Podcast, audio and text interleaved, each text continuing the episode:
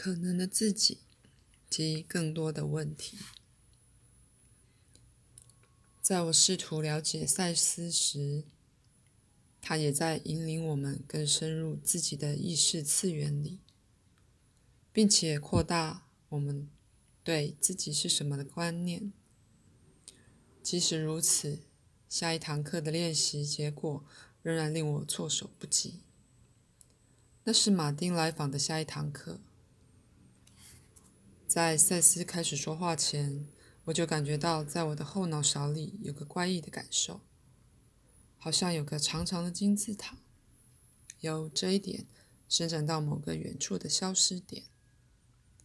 挂号，并不像在赛斯二经验里那样在我头上，却是与之平行的。挂号。同时，我知道在另一端金字塔又打开了，不知怎的是连接到某个可能的自己。我也感觉到在房间里。每个人背后这同样的心灵延伸，我从来不知道在这种场合我会说什么。一如往常，我只自动自发地说，解释所发生的事。然后我建议每个学生去感觉他自己的金字塔结构。赛斯开始说话，如此平顺，使我在最后一个字与他第一个字之间几乎没有任何过渡。他开始给指示，很像在上一堂课那样。有短短的一瞬，我感觉到一个震动。罗画的赛斯像挂在我的椅子后面，但我突然觉得在它里面。透过那画像的眼睛看入房间，我的胸膛与手背感觉比原来更结实、更大。赛斯继续说话时。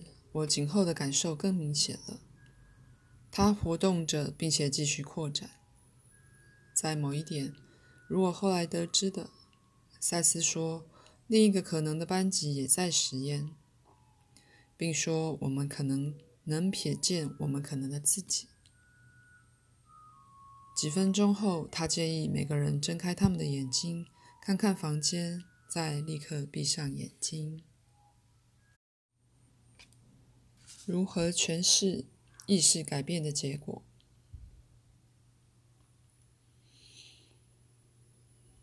当我脱离出神状态时，我比平常更没有方向感。更有甚者，学生们以某种奇怪的方式显得不同，不像他们自己。在我困惑的向四处看看时，至少有十个人全都同时想跟我说话。有个学生布兰达说，他觉得他的五官好像在变。正当我注意到他看起来真的很怪时，他的脸松泡泡的，有点不结实，好像他的肌肉不太确定该采取什么形状。同时，苏、贝蒂及一位年轻女大学生安娜，全都同时指着布兰达。苏叫道：“哇，那不是布兰达！”同时，布兰达只是坐在那儿，呼吸重浊，他的眼睛水汪汪的，而五官一直滑来滑去，像橡皮一样。人们继续讲话，每个人都有事要报告。罗拉，年轻的家庭主妇说：“马奇，一位较年长的女人，曾变成埃及人。”当罗拉向赛斯建议的环顾房间时，那埃及人取代了马奇的位置。比尔，四十余岁的商人，看起来呆呆的。他发现自己走过金字塔内一条黑暗长走廊。有人叫道：“别让他进去！”他知道的。曾在他面前的一扇门突然缩小而消失了。海伦，通常非常严肃的妇人，坐在那儿笑。她的脸充满了活力。天哪，我从来没觉得这么想跳舞。我觉得精力这么充沛，我可以跳个通宵。他说。而我想，我发誓那不是海伦。在我能说任何话之前，另一位年轻女人，通常非常安静的，突然开始滔滔不绝，字句仿佛毫不费力的从他嘴里滑出。表达你自己是这么容易。他微笑着说：“这是如此轻松愉快，我怎么会认为是很难的呢？”他坐在那儿，看起来绝对像十二岁，虽然他已二十出头了。在那片刻，他的脸像个孩子似的全然光滑。同时，海伦一直前后晃动他的腿，摆动他的脚，并问其他学生有没有人想跳舞。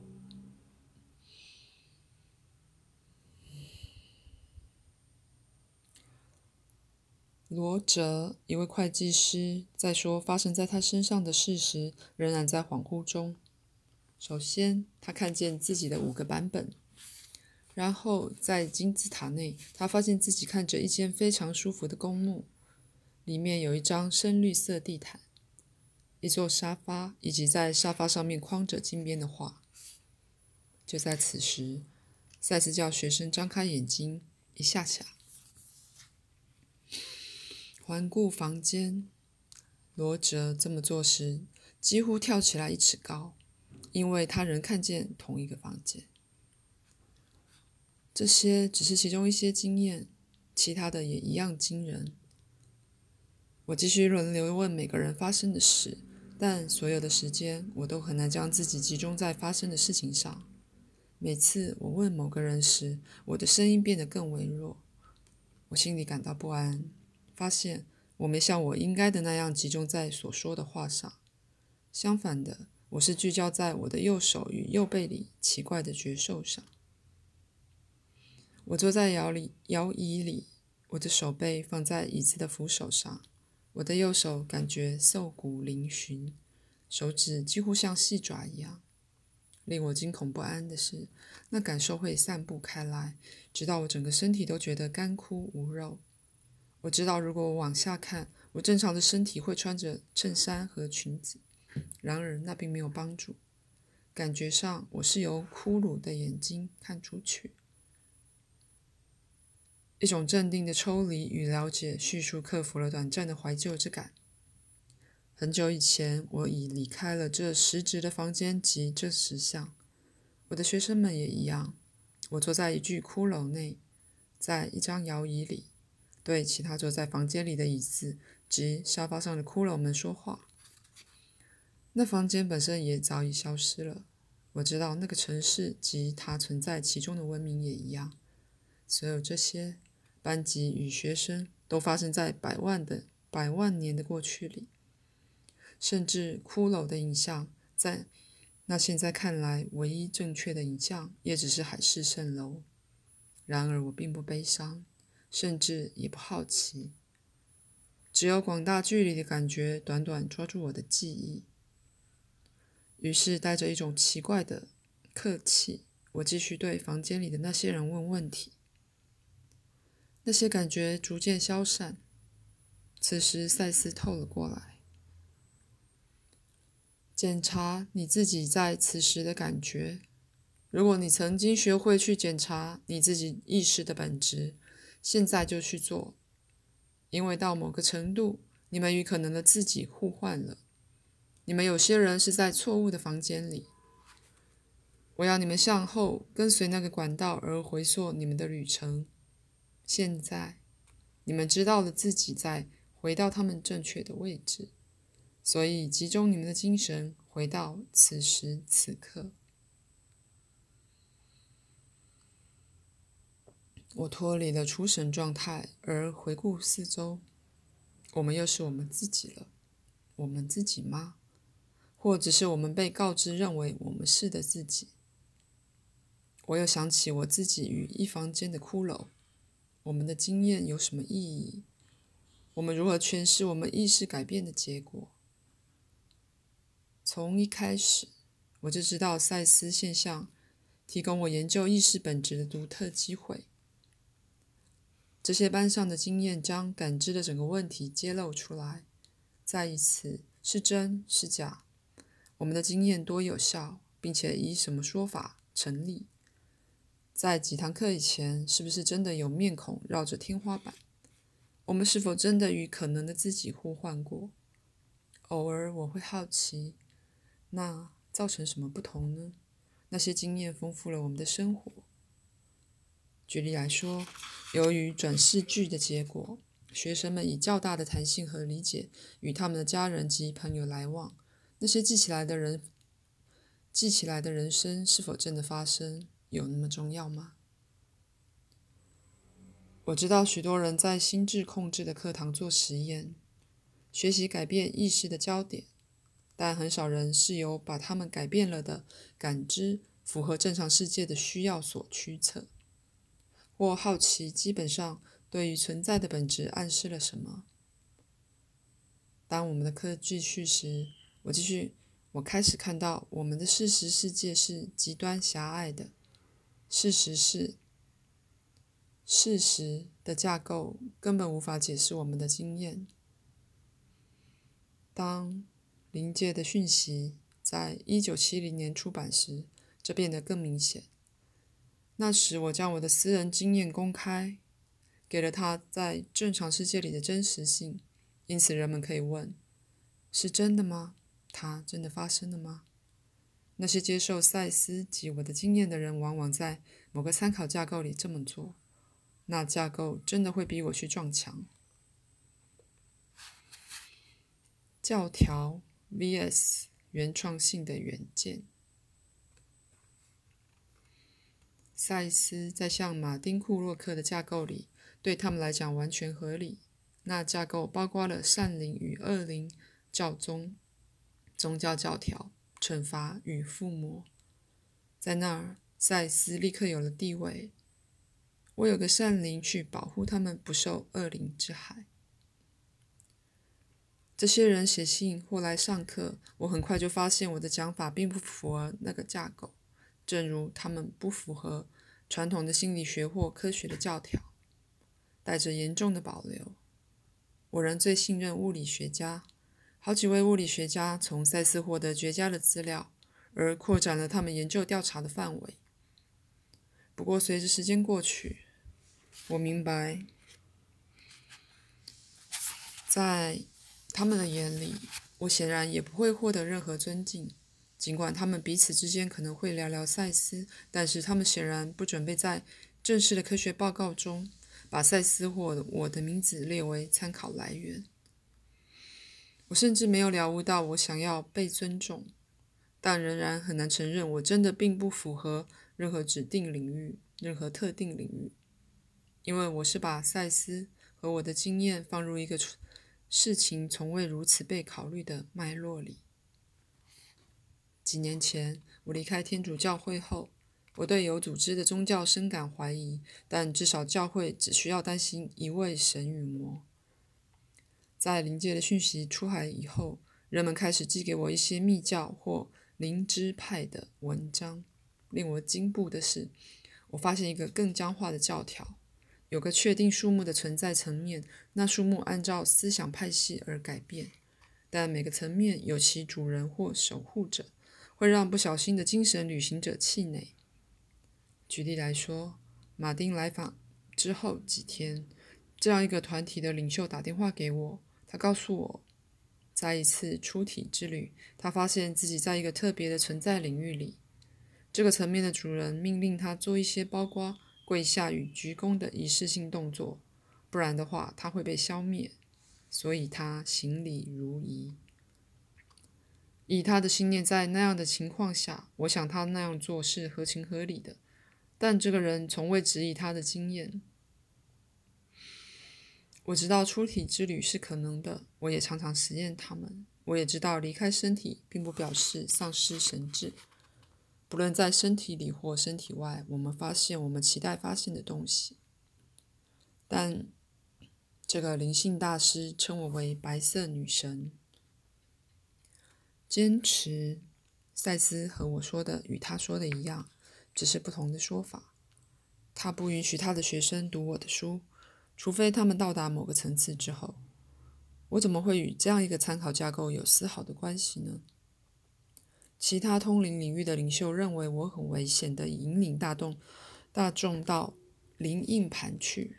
任何好的负责的通灵人都知道，邪灵正等着这种不怀疑的潜藏者。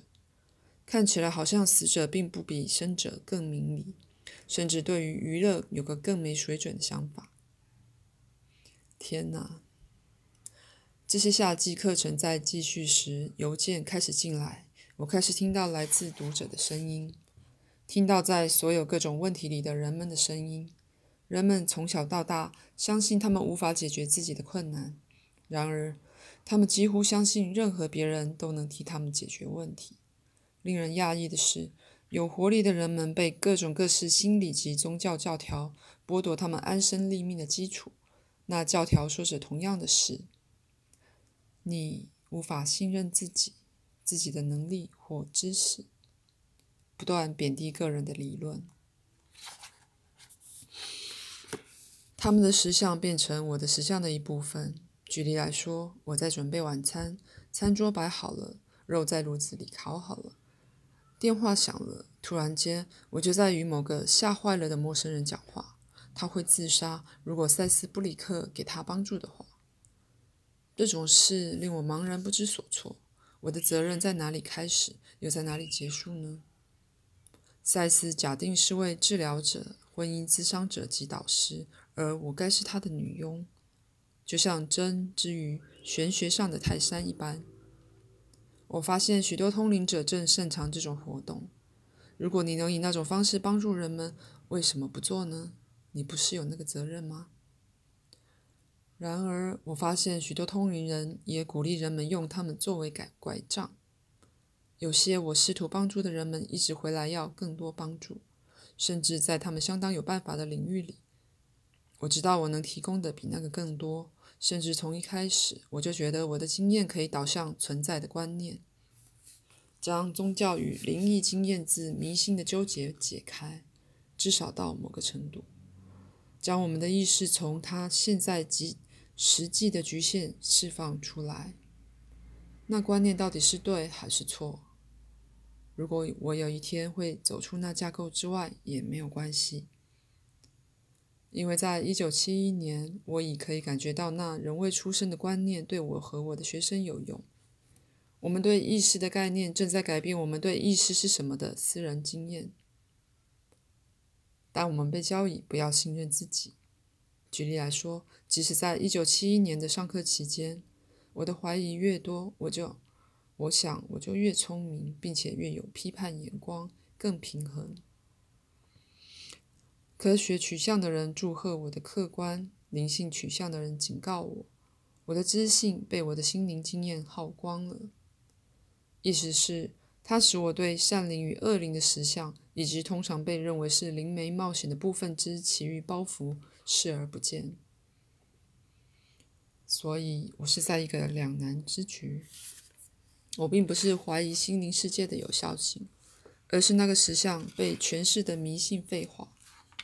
赛斯和我自己的观念引导我远远超过那些局限。然而，在某方面，我是处于不利的地位，因为赛斯与我自己的理论仍然是开放的。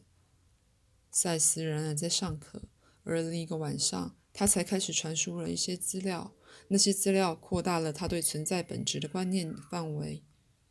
本书将只是说明了面向理论的一个绪论，它也仍在一种变为的状态。重要的是，我也不否认死后的生命实相或人格的存在是如此广大与复杂，仿佛使我们渺小起来。正由于我感受到他们更大的实相。使我至少能瞥见，使这种感知成为可能的那些更伟大的人类能力。我们常常将我们本来就有的能力指派给鬼神，只因为我们被教以我们是如此的不足取。特别是有个学生告诉我，我担心的过分了。如果我胸襟够开阔，我会了解所有的符号指的都是同一件事。我常常会倾向于赞同他。我欣赏我欣赏符号的美与实用。问题是，人们往往忘记符号指的是什么，甚至他们是代表别的东西。真理能磨损其符号，正如人们会磨损衣服般。为什么不称赛斯为指导灵就好了？换言之，为什么不让别人对我的经验的诠释遮蔽掉我自己的呢？因为那是失去个人远见的好方法。谁需要由活或死的灵魂来的传统的点点滴滴话语？以不同的装扮送出同样的教条，只稍微改变它的，以适合境况。然而，那正是大半的通灵讯息所做的。人们被教以经由明确预先包装的概念，结构化他们独特的启示性经验，因此他们利落地夺去了自己的远见，世界因此变得更贫乏了。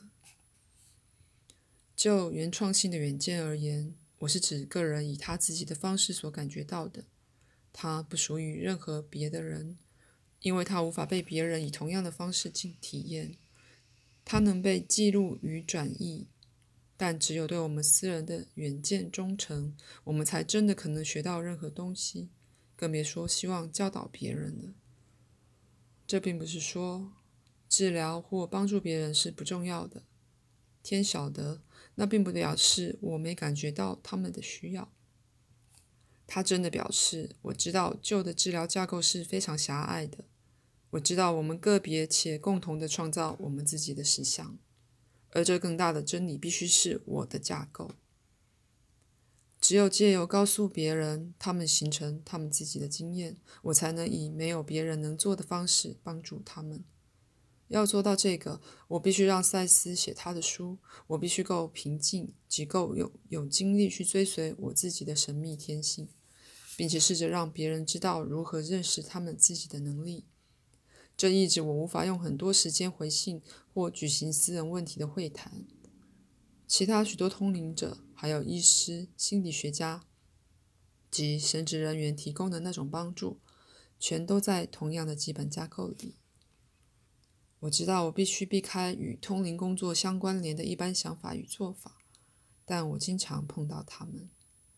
即使有罗的帮助，这仍是一条寂寞的道路。举例来说。随波逐流，假装我与灵魂学家、灵知派或东方宗教在说同样的事，不是容易得多吗？两者有相似之处，但我工作的重要性就在其差异性。那些差异性在这整本书里会变得很明显。就面向心理学而言，我们在黑暗中摸索，我只踏出了最开始的几步。但至少，我觉得我终于走在正确的方向，而且我已避免了可能阻止我前进的许多陷阱。在此，我们尤其被教以怀疑自己，怀疑变成我们最稳定的特性。我们被教以将个别的重要经验与远见挤入古老的观念里，直到我们再也认不出他们是我们自己的。太多人害怕与群众的想法不一致。害怕他们私人的看法会使别人在会使他们在别人的眼里显得脆弱、怪异，甚或不诚实。并非没有上千种不同的教派建立来反对更有组织的结机构。人们常常盲目的追随教条，他们和主流教条的区别只在于显得更有异国情调或更多彩过多姿而已。塞斯仅说。你形成你自己的实相。赛斯并不鼓励人们追随他，只要追随自己。他希望给人们对自己存在与意义的信心。